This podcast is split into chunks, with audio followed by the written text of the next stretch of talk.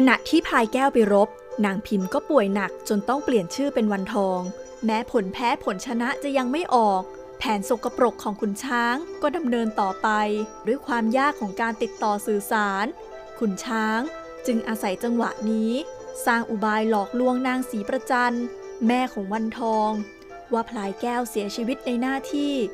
และโทษของพลายแก้วนั้นพาดมาถึงวันทองที่เป็นภรรยา ทางแก้ทางเดียวคือ นางต้องแต่งงานใหม่